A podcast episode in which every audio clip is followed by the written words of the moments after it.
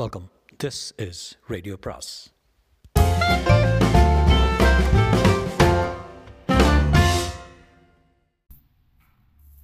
சுஜாதாவின் பிரியா பாகம் ஐந்து.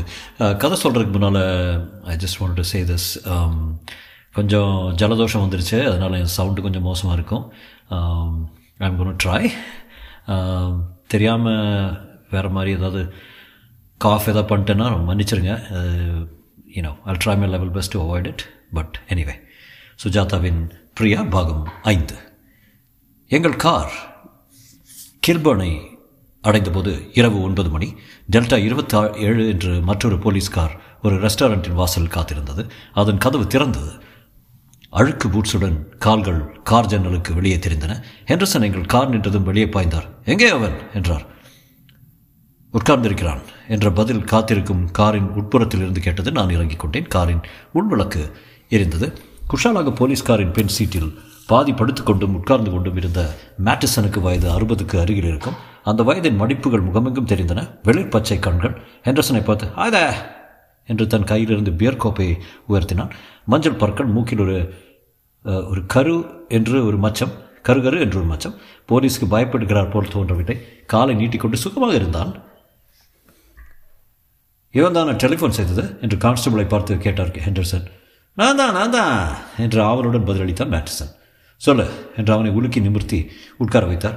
Easy easy சொல்கிறேன் பியா மறுபடி கோப்பையை உயர்த்தினான். நோ சொல்லு என்ன நடந்தது? ஏன் அவர் டெலிஃபோன் செய்த? மேட்டிசன் ஆங்கிலம் காக்னி என்று சொல்லும் கொச்சையில் இருந்தது. அதை புரிந்து கொள்வதில் எனக்கு சிரமம் இருந்தது. நிகழ்காலத்திலேயே பேசினான். இசே இன்ஸ்பெக்டர் நான் காக்கன் ஸ்பானியலுக்கு வருகிறேன். யாராவது நண்பன் கிடைத்தால் ஒரு பாயிண்ட் பியர் கிடைக்கும் என்று வாசலில் நிற்கிறேன். பாப் என்னை பாப் என்னை உள்ளே வராதே என்று விரட்டுகிறார். அப்போது இந்த இந்திய ஜென்டில்மேன் வருகிறார். என்னை பார்க்கிறார் மேட்ரிசன் உனக்கு ரெண்டு பவுண்டு வேணுமா? என்றார். யார் தான் வேண்டாம்? என்பார்கள். இரண்டு பவுண்ட் இருந்தால் மூன்று பாயிண்ட் பியர் போட்டுவிட்டு எம்மாவிடம் இரண்டு தடவை போய்விட்டு வரலாம். எனவே நான் வேண்டும் என்றேன் எனக்கு ஒரு காரியம் செய்ய வேண்டும் என்கிறார். என்ன காரியம்? என்கிறேன். என்னிடம் ஒரு காகிதத்தை கொடுத்து பத்து பென்னி கொடுத்து ஒரு டெலிஃபோன் செய்ய வேண்டும் என்று ஒரு நம்பரை எழுதி தருகிறார். மேட்டசன் உனக்கு படிக்க தெரியுமா? என்கிறார். அந்த பழுப்பு எலி எனக்கு படிக்க தெரியாது என்று எந்த நாய் மகன் சொன்னான் என்கிறேன். தினம் தினம் மிரர் படிக்கிறேன். எனவே அந்த காகிதத்தை காட்டி டெலிஃபோன் பண்ணியதும் எடுப்பவர் பெயர் கேட்க வேண்டும். ஏதோ பெயர் எழுதி தந்தான். வாயில் அந்த நாய் மகன் பெயர் நுழையவில்லை. அவன் ஆம் என்றதும் கடிதத்தில் எழுதியிருப்பதை அப்படியே வாசித்துவிட்டு வைத்து விட வேண்டும் என்று சொல்லிவிட்டு அந்த இந்திய ஜென்டில்மேன் எனக்கு ஒரு பவுண்டு முன்பணமாக கொடுத்தார். சுலபமான வேலை. எனக்கு என்ன? நான் ஃபோன் செய்தேன் பேசினேன் பேசி முடிப்பதற்குள் லண்டன் போலீஸ் படையே என்னை வந்தடைந்து விட்டது. இந்தா இந்த காகிதங்கள். மேட் என்னை கைது செய்ய போகிறீங்களா? மேரிசன் அந்த ஆசாமியின் முகம் ஞாபகம் இருக்கிறது அவனுக்கு காகிதங்களை பைக்குள் போட்டுக்கொண்டார் Indian gentleman let me same என்னை பார்த்து இவர்தான் என்றான் மேட்சன் நீ குடித்திருக்கிறாய். சாரி இவர் யார் போலீஸா? என்ன என்ன அரசு செய்யுங்களேன் ராக்குளிர் தாங்கவில்லை. பார்க்கில் செய்தித்தாள் விரித்து படித்து அழுத்து விட்டதே. மேட்சன் அந்த ஆளை வர்ணிக்க முயற்சி செய் என்று மருந்து பாட்டிலை போல குடிக்கிறார் அவனை. பியர் சிந்தியது. வேறு மேலே அவன் காஃபி பழுப்பாக இருந்தான். கருப்பு மயிர் மீசை வைத்திருந்தானா? சாரி ஞாபகம் இல்லை. லுக் இட் தட் என்று விசில் அடித்தான் அவன் பார்த்த திக்கில் ஒயிலாக ஒரு பெண் நெளிந்து நடந்து ரெஸ்டாரண்ட்டில் உள் நுழைந்து கொண்டிருந்தால் என்ன அபாரமான பின்பாகம்! என்று மானசீகமாக பத்து விரல்களும் வருடினான். ஹெண்டர்சன் தலையாட்டி கொண்டார். அவன் கன்னத்தில் தட்டினார். எத்தனை உயரம் உயரம் இருந்தான் அவன். Five point six six medium என்றான். உபயோகமில்லை என்று அவனை தள்ளினார். காருக்கு வெளியே வந்தார். மேட்ரிசன் என்னுடைய கவலையுடன் என்னை கைது பண்ண மாட்டீங்களா? என்றான். ஷராப் என்றேன். நான் நினைத்தேன் ராத்திரி குளிருக்கு ஹெண்டர்சன். இவன் கய புத்தியில் சு- சுய புத்தியில் இருக்கும்போது நாளை ஸ்டேஷனுக்கு அழைத்து வந்து விசாரிங்கள் ஐ மே ஹாவ் லைன் அப் நீங்கள் இவனை அடைத்த போது அடைந்த போது டெலிஃபோனுக்கு அருகில் யாராவது வெளியில் நின்று கொண்டிருந்தார்களா? இல்லை சார் மேட்டிசன் அந்த நாய் மகன் இன்னும் ஒரு பவுண்டு கொடுக்க வேணும்? என்றான். ஹெண்டர்சன் கைகளை உரசிக்கொண்டு வாய்க்குள் முழுமுடுத்து கொண்டு அந்த ரெஸ்டாரண்ட்டுக்குள் நுழைந்தார். என்னையும் உடன் கூப்பிட்டார். அந்த பெண் தனியாக பாரின் அருகில் உட்கார்ந்து கொண்டிருந்தால் அவள் ஸ்கர்ட் தொடையை மறைப்பதற்காக ஏற்பட்டதாக தெரியவில்லை. இங்கிலீஷ்காரர்கள் சின்ன சின்ன கும்பலாக குடித்துக் கொண்டிருந்தார்கள். ஹெண்டர்சனை பார்த்ததும் சற்று பேச்சு நரவம் அடங்கியது. சிலர் கடிகாரத்தை பார்த்தார்கள். ஹெண்டர்சன் பாருக்கு அருகில் சென்று அந்த கண்ணாடியை துடைத்துக் கொண்டிருந்தவனை கூப்பிட்டார். இங்கே ஒரு இந்தியன் வந்தாரா சற்று முன்பு? அவன் யோசித்து இல்லை என்றான். அந்த பெண் என்னை பார்த்து ஹலோ பை மீ ட்ரிங்க் என்றான் கீப் குவாய்ட் என்று அதட்டினான் கண்ணாடிக்காரன். குட்டையாக இருந்தான் இத்தாலியன் போலும். ஐஷா ஷியோர் நான் நான்கு மணி நேரமாக தான் இருக்கிறேங்க மேட்டிஸ்னு தெரியுமா அவனுக்கு தெரியும் நான் தான் தினம் மாலை அவனை விரட்டுவேன். ஹீஸ் த லோக்கல் பாம் அவன் ஒரு இந்தியனுடன் பேசி கொண்டிருந்தானா இருக்கலாம் உள்ளே வரவில்லை. மேட்சன் ஏதாவது தப்பாக செய்துட்டானா? இந்த ரெஸ்டாரண்ட்டுக்கு இந்தியர்கள் வருவார்களா? சில சமயம் ஜனேஷ் வாருங்க போகலாம் கிளம்பும்போது அந்த பெண் என்னை பார்த்து கண் சிமிட்டினால் மார்கை முன்பக்கம் துருத்தி காட்டினாள். திரும்ப காரில் செல்லும்போது ஹெண்டர்சன் அழுத்து கொண்டார். ச்சே மிக அருகில் வந்தோம் என்றார். மேட்டிசனுக்கும் இதற்கும் சம்மந்தமில்லை என்கிறீர்களா? இல்லை அவனை உபயோகித்திருக்கிறார்கள். விஷயம் தெரிந்த ஆசாமிகள் ஸ்காட்லாண்ட் யார்டின் முறைகளை பற்றி தெரிந்திருக்க வேண்டும். டெலிஃபோன் காலை ட்ரேஸ் செய்து ட்ரேஸ் செய்து விடுவோம் என்று தெரிந்திருக்க வேண்டும். அதற்காக நான் அதற்காகத்தான் மேட்டிசன் மூலம் ஃபோன் செய்திருக்கிறார்கள். ஒரு பவுண்டு இரண்டு பவுண்டு கொடுத்தால் கொலை கூட செய்யக்கூடிய ஆசாமிகள் இருக்கிறார்கள் நன்றன் ச்சே ரேடியோவின் மைக்கை எடுத்துக்கொண்டார் சங்கேத பாஷையில் ஹெட் குவார்ட்டர்ஸை கூப்பிட்டார். ம் பிளாங்க். அவன் ஒரு சாதாரண பம். டஃப்லாக் என்று பதில் வந்தது. கால்டன் ஹோட்டலை மறுபடியும் அடைந்து வந்தடைந்தோம் அங்கே ஷா சங்கரன் பரத்குமார் ஜனார்தன் எல்லாரும் காவலியுடன் காத்திருந்தார்கள். என்னை பார்த்த ஜனார்தன் ஓடியாவத என்ன ஆயிற்று? என்றார். கால் வந்ததா? வந்தது. நாம் போலீஸ்க்கு சொன்னது அவனுக்கு தெரிஞ்சு விட்டது ஷா ஹெண்டர்சனிடம் வந்து இன்ஸ்பெக்டர் வாட் ஹேப்பண்ட் என்றார். ஹூ ஆர் யூ அது ஷா ஜனார்தன் நட்டம் என்றேன். அது படத்தின் டைரக்டர் ஜனார்தன் என்னதான் சொன்னா? என்றார். நான் ஹெண்டர்சனை பார்த்தேன் அவர் சொல்லலாம் என்றார். போலீஸ் உதவியை நாடியது அவர்களுக்கு தெரியுமா? போலீஸ் உடனே விலகிவிட சொல்லணுமாம். அப்போது தான் அவர்கள் நமக்கு டெலிஃபோன் செய்வார்களாம். நாம் பிரியாவுடன் உயிருடன் விளையாடுகிறோம். என்னடா அது இழவா போச்சு? இவர்களை கூப்பிட்டதே தப்பாயிட்டது. எப்படி தெரிஞ்சது? இப்போது என்ன செய்வது? ஷா ஏதாவது சொல்ல. ஷா இன்ஸ்பெக்டரிடம் சென்றார். இன்ஸ்பெக்டர் போலீஸ்க்கு சொன்னது அவர்களுக்கு எப்படி தெரிந்தது? அவர்கள் இந்த ஹோட்டலை கண்காணிக்கிறார்களோ என்னவோ? விஷயம் விபரீதமாயிடுச்சே என்றான் ஜனார்தன். என்ன செய்ய போகிறீ சொல்லுறீங்க போலீஸை பின்னணியில் வச்சுட்டு ப்ரைவேட் டிடெக்டிவ்களை வச்சு சமாளித்து பார்க்கலாமே. பணம் கொடுக்க போகிறீங்களா என்ன செய்வது? எனக்கு என் மனைவி வேண்டும். நான் ஷாவுடன் தீ சேர்த்து போதுமான பணம் நாளை தயார் செய்து விடுறேன். கொடுத்துடலாம். போலீஸ் வேண்டாம். சில்லி பணம் கொடுத்து அவன் கிடைக்க போகிறான்னு நம்பிக்கை இருக்கிறதா இந்த கேள்வி என்னை வயிற்றில் தாக்கியது. ஏன்? பத்தாயிரம் பவுண்டுடன் விட்டு விடுவார்கள் என்று எண்ணுகிறீர்களா? இது ஒரு தேர்ந்த கோஷ்டி. ப்ரொஃபஷனல்ஸ் என்று தெரிகிறது. நமது ஒவ்வொரு மூவியும் தெரிந்திருக்கிறார்கள். அவர்களோடு இந்த ஹோட்டலும் சம்பந்தப்பட்டிருக்கலாம். அவர்களை தாக்கு பிடிக்க போலீஸின் மகத்தான சக்தி நிச்சயம் தேவைப்படும். அனாவசியத்துக்கு பயப்படாதீர்கள். இன்னும் சற்று அலைய வைப்பார்கள். பிரியாவின் மதிப்பு எதுவரை என்று பரிசோதித்து பார்ப்பார்கள். இன்றைய இரவே அவர்களை பிடித்திருக்கலாம். மயிரிழையில் தப்பியிருக்கிறார்கள். நாளை இன்னும் வலுவாக நாங்கள் வேலை செய்வோம். நாளை காலை டிடெக்டிவ் சூப்பரண்டென்ட் ஸ்காட்லாண்ட் யார்டிலிருந்து இந்த கேஸை கவனிப்பார். இப்போது என்ன செய்கிறது காத்திருங்க. மற்றொரு டெலிஃபோன் வரும் வரை காத்திருங்க. ஹோட்டலுக்கு தான் வரும் என்று எதிர்பார்க்குறேன். மிஸ்டர் ஜனேஷ் கொஞ்சம் என்னோட வர்றீங்களா? ஹோட்டல் வாயில் சென்றோம். உங்கள் நண்பர்களிடத்தில் சொல்லுங்கள். போலீஸின் உதவி இல்லாமல் முட்டாள்தனமாக இதை செய்ய முற்படாதீர்கள். நாங்கள் நீங்கள் எல்லாம் ஸ்டேஷனுக்கு வர வேண்டியிருக்கும். ஞாபகம் இருக்கட்டும். தனியாக வேலை செய்தால் நீங்கள் எவ்வளவு பேர்? பத்து பேரா? ஸ்காட்லாண்ட் யார்டின் அளவு என்னன்னு தெரியுமா? இருபதினாயிரம். Good night. அந்த காரின் சிவப்பு விளக்குகள் மறை முறை பார்த்துருந்தேன். உள்ளே வந்து ஜனார்தன் அடிபட்ட புலி போல உழவி கொண்டிருந்தால் லவஞ்சில் வேறு ஆட்கள் இல்லை. டெலிவிஷனில் ஒரு பெண் சிரித்துக்கொண்டு எதையோ உபயோகித்து உபயோகிக்க சொல்லிக் கொண்டிருந்தால் பரத்குமார் சிகரெட்டை ஆஸ்ட்ரேயில் திணித்துவிட்டு தலையை பிடித்து கொண்டு உட்கார்ந்திருந்தார் சங்கரன் வாய் திறந்து ஜனார்தன் பின்னாலேயே நடந்தார். ஷாவின் நெற்றுப்பூர்வங்கள் சுருங்கியிருந்தன. நான் அப்போவே சொன்னேன். இவனிடம் போலீஸ் வேண்டாம் என்றார் ஜனார்தன். எப்போது சொன்னீங்க? என்றான் பரத்குமார். ஷடப் எல்லாத்துக்கும் காரணம் நீ தான் கணேஷ் என்ன செய்வதா? உத்தேசம் என்றான் பரத்குமார். ஷா சொல்லு ஷா சும்மா இருக்கியே சொல்லு. அவள் எப்படி கிடைக்க போகிறா ஷா யோசித்தான். கால் வரணும். எப்படி அவர்கள் அடுத்து என்ன கேட்க போகிறார்கள் தெரிய தெரிய டெலிஃபோன் வர வேண்டும். டெலிஃபோன் வந்தால் அதை போலீஸிடம் சொல்லாமல் சுமூகமாகவே நாமே பார்த்துக்கொள்ள வேண்டியதுதான். கையை காலை உடச்சி விட போகிறா என்றார் சங்கரன். நீர் சும்மா இருமையா அபசகுணம் என்று எரிந்து விழுந்தார் ஜனார்தன். ஆமாம் ஷா காதோடு காது வைத்தார் போல் செய்து விடல நீ பணம் தயார் செய்து விட. நடக்காது என்றேன். ஏன் ஐயா இந்த ஹோட்டலுக்கு வரும் எல்லா டெலிஃபோன் கால்களையும் போலீஸில் மானிட்டர் செய்து இருப்பாங்க அவர்களுக்கு எல்லாம் தெரிந்துடும் அப்புறம் அவர்கள் மீறி நாம் ஏதாவது முற்படுறோம் என்றால் அதுவும் தெரிந்துவிடும். என்னடா இது? சரியான வம்பில் வந்து மாட்டிக்கிட்டோமே. இந்த டேஷ்னாலே எனக்கு எப்பவும் அல்லல் தான் டேய் அவளை அப்படி பேசாதுடா என்றான் பரத்குமார். ஆமாம் வக்காலத்து வந்திருக்கான். சிறைக்கு சிறைக்க போடா. அவளை தடவறதுக்குன்னே லண்டன் வந்திருக்கியே. வெக்கம் இல்லை? போய் போய் கண்டுபிடி. போடா. ஓசி சிகரெட்டை பிடிச்சிட்டு உட்காந்துருக்கியே ஷா பரத்குமாரை தள்ளி உட்கார வைத்தான் நான் பரத்குமார் இருங்க. இன்னும் பிரச்சனைகள் வேண்டாம் என்று ஜனார்தன் இனிமேல் பாய்ந்தார். ஆமாம் பெரிய வக்கீல். ஒரு அரை மணி நேரம் அவளை பார்த்துட்டு பார்த்துக்கொள்ள என்று கோட்டை விட்டுட்டு போலீஸை கூப்பிட்டுட்டு குட்டையை கிளப்பியிருக்க போயே நீ. வேண்டாம் நாங்கள் பார்த்துக்கொள்கிறோம் ஓ ஒழி. என் மூஞ்சி முன் நிற்காத சற்று நேரம் அசட்டுத்தனமாக நின்றேன் ஷாவும் ஜனார்தனும் பேசிக் கொண்டிருந்தார்கள். பரத்குமார் வெற்று பார்வை பார்த்து கொண்டிருந்தான். என் அருகில் சங்கரன் வந்தான். கிடச்சிடுவா எங்கே போகிறா நான் அவரை முறைத்து பார்த்தேன். சங்கரன் யூனிட்டில் உங்களுடன் எவ்வளோ பேர் இந்தியர்கள் வந்திருந்தாங்க? என்று. மூணு பேர் தான் யார் யார்? என் அசிஸ்டன்ட் ஒருத்தன் தாஸ்னு. Operative cameraman. என் மச்சனை ஒருத்தன் டெக்னீஷியன். பாக்கியெல்லாம் வெள்ளக்காரங்க. அவங்க எல்லாரும் இங்கே. சினிமாவுக்கு போயிருக்காங்க. ஏன் கேட்குறீங்க நாளை காலையில் அவங்க எல்லாரையும் வர சொல்லுங்களேன். ஏன்? விசாரிப்பீங்க சேச்சா பசங்க நல்ல பசங்க. இந்த வம்புக்கெல்லாம் போக மாட்டாங்க. ஏதோ அப்பப்போ செக்ஸ் சினிமாவில் ஒதுங்குவாங்களே தவிர எதற்கும் வர சொல்லுங்களேன். பரத்குமார் என்னிடம் வந்தான் என்ன செய்வத உத்தேசம்?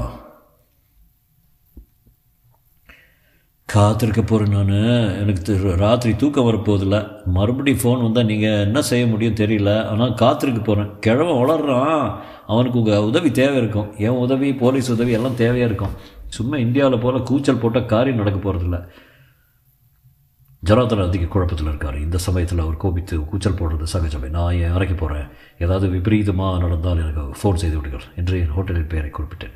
ஹோட்டலுக்கு திரும்பி வந்து ஷர்ட் பேண்ட்டை கழட்டலாம் கட்டாமல் இல்லையே படுக்கையில் விழுந்தேன். ஒரு ரூம் சர்வீஸை கூப்பிட்டு இரண்டு சாண்ட்விச்களும் ஒரு கப் ஹார்லிக்ஸும் ஆர்டர் செய்தேன். டெலிவிஷனை போட்டேன். அது உயிர் பெற்று வெறும் கீறல்கள் தான் திரையில் தோன்றின. டெலிவிஷன் முடிந்து விட்டது பட் மற்றொரு பட்டனை தட்டி சேனல் சங்கீதம் கேட்டேன். அருமையான அந்த சங்கீதத்தில் மனம் செல்லவில்லை கண்கள் கனத்தன துக்கம் வரவில்லை.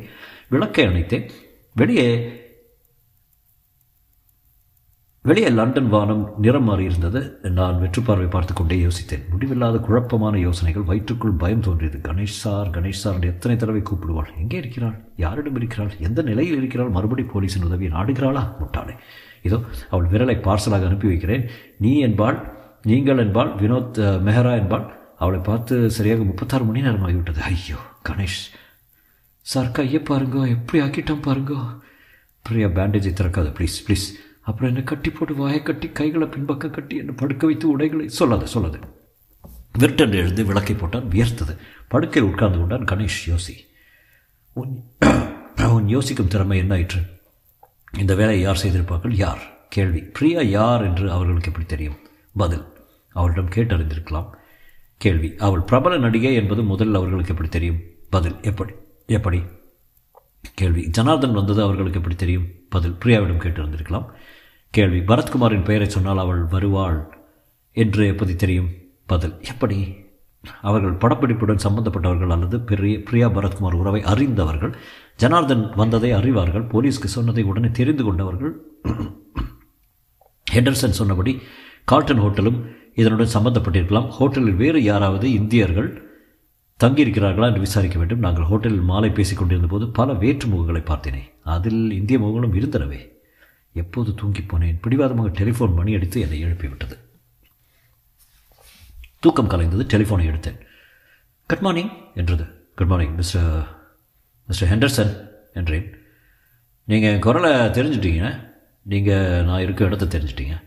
வி ஃபைண்ட் அவுட் மணி பார்த்தேன். நம்ப முடியல காலை ஒன்பது மணி. மிஸ்டர் ஜனேஷ் நீங்கள் எல்லாரும் ஸ்காட்லாண்ட் யார்டு வரணும்? முதல்ல டாட்டன்ஹாம் கோர்ட் ரோடு அருகில் இருக்கும் போலீஸ் நிலையத்துக்கு அங்கிருந்து நாம் விக்டோரியா ஸ்ட்ரீட் போகிறோம் ராத்திரி டெலிஃபோன் ஏதாவது வந்ததா? இல்லை அவர்கள் நேரம் தாழ்த்துக்கிறார்கள்னு நினைக்கிறேன். மிஸ்டர் ஜான் என்ன செய்ய போகிறார்? போலீஸாரிடமிருந்து விலகப் போகிறாரா? அல்லது தொடரப் போகிறாரா என்று தெரிந்த பின் தான் அவர்கள் மறுபடி செயல்படுவார்கள். வருகிறீர்களா? அந்த கடைசி வார்த்தையில் கொஞ்சம் வற்புறுத்தலும் அதட்டலும் கூட இருந்தன. வருவது உன் உடம்புக்கு நல்லது என்று சொல்வது போல என்னை சந்தேகிக்கிறாரா? என்ன? அவசர கூலியில் பிரேக்ஃபாஸ்ட் என்று ஏதோ பெயர் பண்ணிவிட்டு ஸ்வெட்டரை மாட்டிக்கொண்டு கிளம்பினேன். கால்டன் ஹோட்டலில் ஜனார்தனும் ஷாவும் பிரியாவின் அறையில் உட்கார்ந்திருந்தார்கள். நாற்காலியில் முதுகில் பிரியாவின் ஸ்வெட்டர் மடித்திருந்தது. நான் கூட என்று அவள் குதித்தது ஞாபகம் வந்தது. பிரியா ஜனார்தனன் தூக்கமற்ற கண்களுடன் உலவிக் கொண்டிருந்தார். ஷா சிந்தனையில் இருந்தான் குடித்திருந்தான். மற்றவர் எவரும் இல்லை. ஜனார்தன் என்னை பூச்சியையாக பார்த்தார். என்னால் தான் சர்வம் நிகழ்ந்து விட்டது போல. ஹெண்டர்சன் கூப்பிடணும் எல்லாரையும் என்றேன். ஹெண்டர்சனை போய் சிறக்கி சொல்லு. எனக்கு கால் போட்டார். என்ன போலீஸ் அவர் சேனையே நமக்கு பின்னால் அனுப்பி காரியத்துக்கு எடுத்து வச்சுருக்காங்க. அவங்க உதவி நமக்கு தேவையில்லைன்னு சொல்ல முடியாது. இந்த பாரு நீ ஸ்டேஷனுக்கு போ. என் வக்கீல் என்று வந்து வாய்த்திருக்கிறியே. போ போய் சொல்லு. இந்த கேஸை வாபஸ் வாங்கிக் கொள்கிறோம் நீங்கள் எல்லாம் வேண்டான்னு சொல்லிடு ஏன் போலீஸ் அட்டகாசம் அதிகரிக்க அதிகரிக்க நாம் பிரியாவை திரும்ப வெறும் வாய்ப்பே இழக்கிறோம் என்றான் ஷா. டூ லைட் என்றேன். நான் வர முடியாது என்றார். வராவிட்டால் கோபித்துக் கொள்வார்கள். நாங்கள் அப்புறம் வர்றோம் என்று சொல். நாங்கள் இந்த நிச்சயம் தேவை என்றால் வருகிறோம். கேட்டால் டெலிஃபோன் வரும் என்று காத்திருக்கிறார்கள் என்று சொல். போ நீயே பதில் சொல்லிக்கா. வெறுப்புடன் இறங்கி வந்தேன். இவர்கள் செய்வது அபாயகரமானது. எப்படி இந்த குடிகாரர்களுக்கு உணர்த்துவது? வசமாக இவர்களுடன் இடையில் அகப்பட்டிருக்கிறேன். ஹெண்டர்சன் ஸ்டேஷனில் காத்திருந்தார். என்னை மட்டும் பார்த்து ஆச்சரியப்பட்டார். மற்றவர்கள் எங்க? என்றார். வர தயங்குகிறார்கள் என்றேன். போலீஸ் நிலையம் வேறு விதமாக இருந்தது. கேன்டீன் தென்பட்டது. அதில் இறைச்சலுடன் இளம் வயது போலீஸ்காரர்கள் சத்தம் போட்டு டீ உறிஞ்சி கொண்டிருந்தார்கள். ரெக்ரியேஷன் அறை தென்பட்டது. Night duty accounts book crime book என்று பெரிய புத்தகங்கள் வைத்திருந்தார்கள். இன்டரோகேஷன் ரூம் என்று தனியாக இருந்தது. லாக்கப் அறைகள் சுத்தமாக இருந்தன. இரண்டு இளைஞர்களை தள்ளிக்கொண்டு எய்டுகள் யூனிஃபார்ம் அணியாத தனிப்பட்ட போலீஸ்காரர்கள் வந்தார்கள். கார் திருட முயற்சிக்கிறார்கள் என்றான் ஒரு எய்டு. ஹேண்டர்சன் அவ்விருவரையும் அலட்சியமாக பார்த்தார். ஒருவன் சுவிங்கம் என்று கொண்டிருந்தார் மற்றவன் மெல்ல முடியாதபடி இடம் இடது கண்ணம் வீங்கியிருந்தது.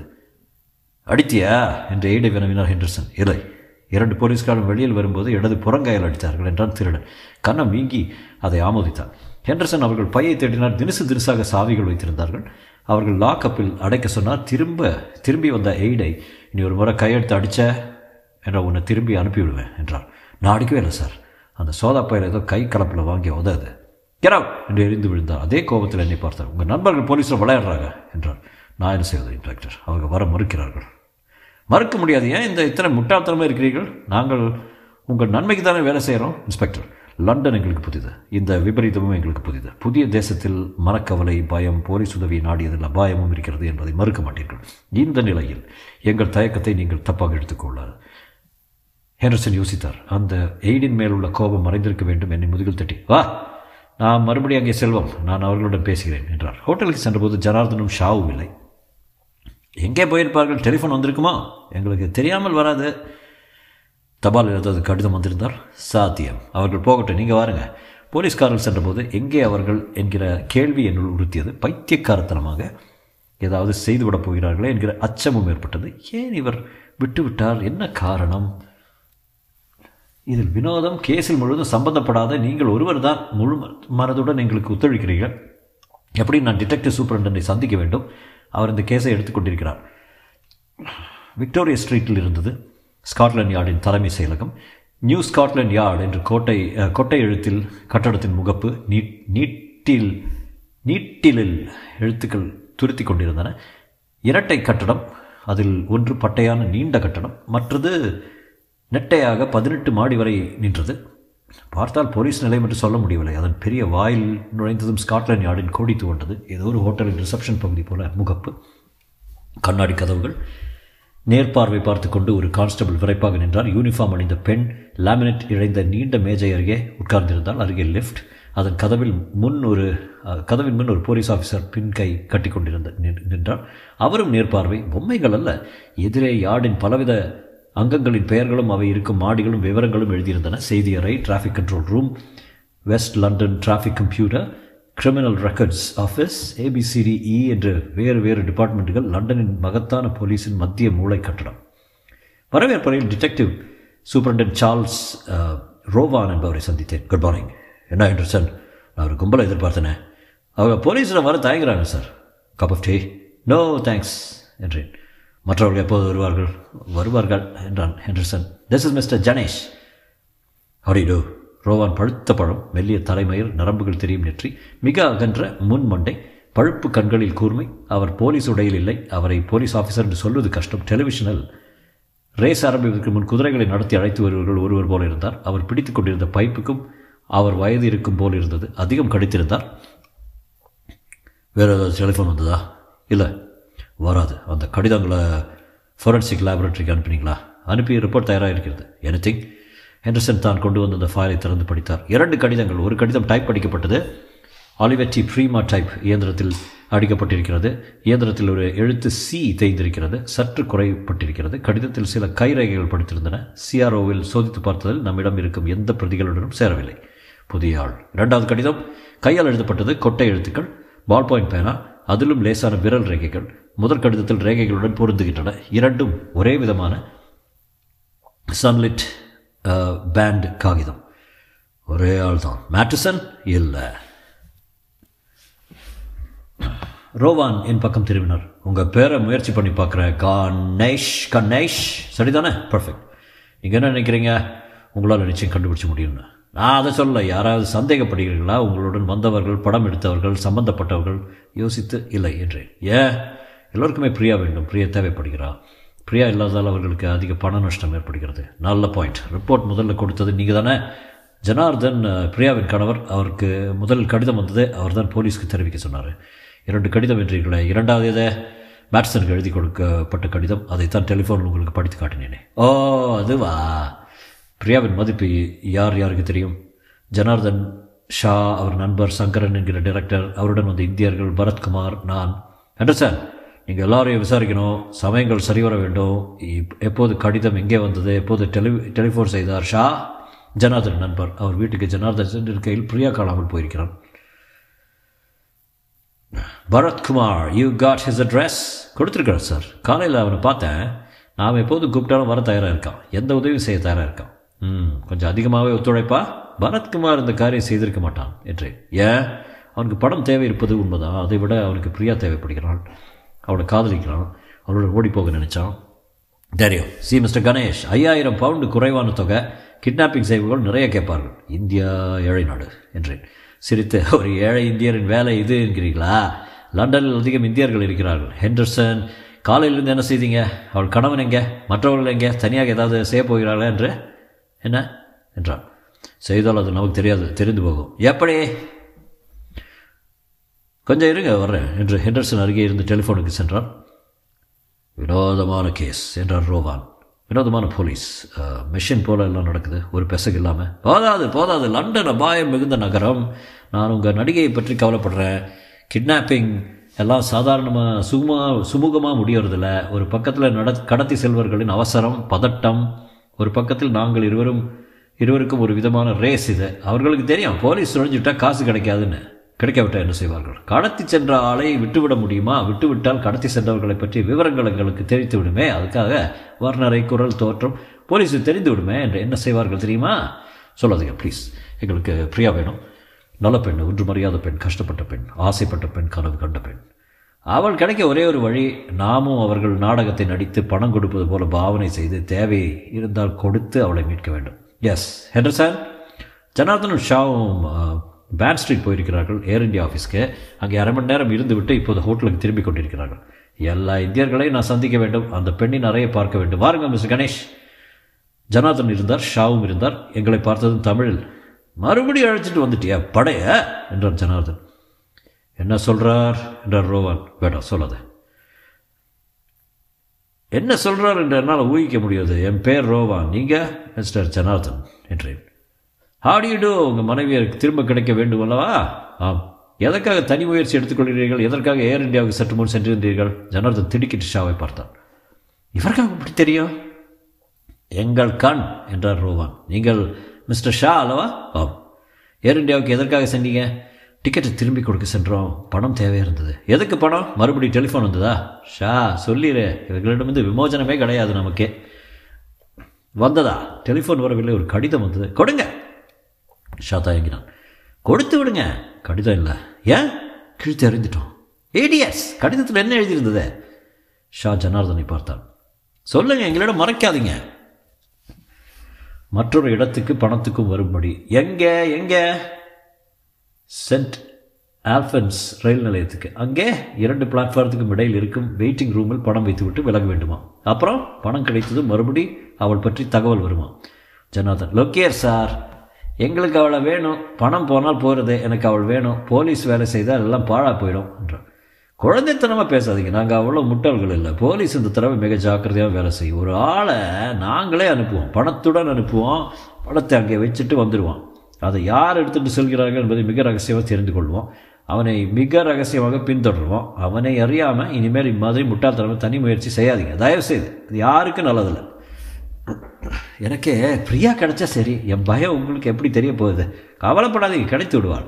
Henderson St Albans have some money ready எப்போது வர சொல்லி எழுதியிருக்கிறத? மூன்று மணிக்கே.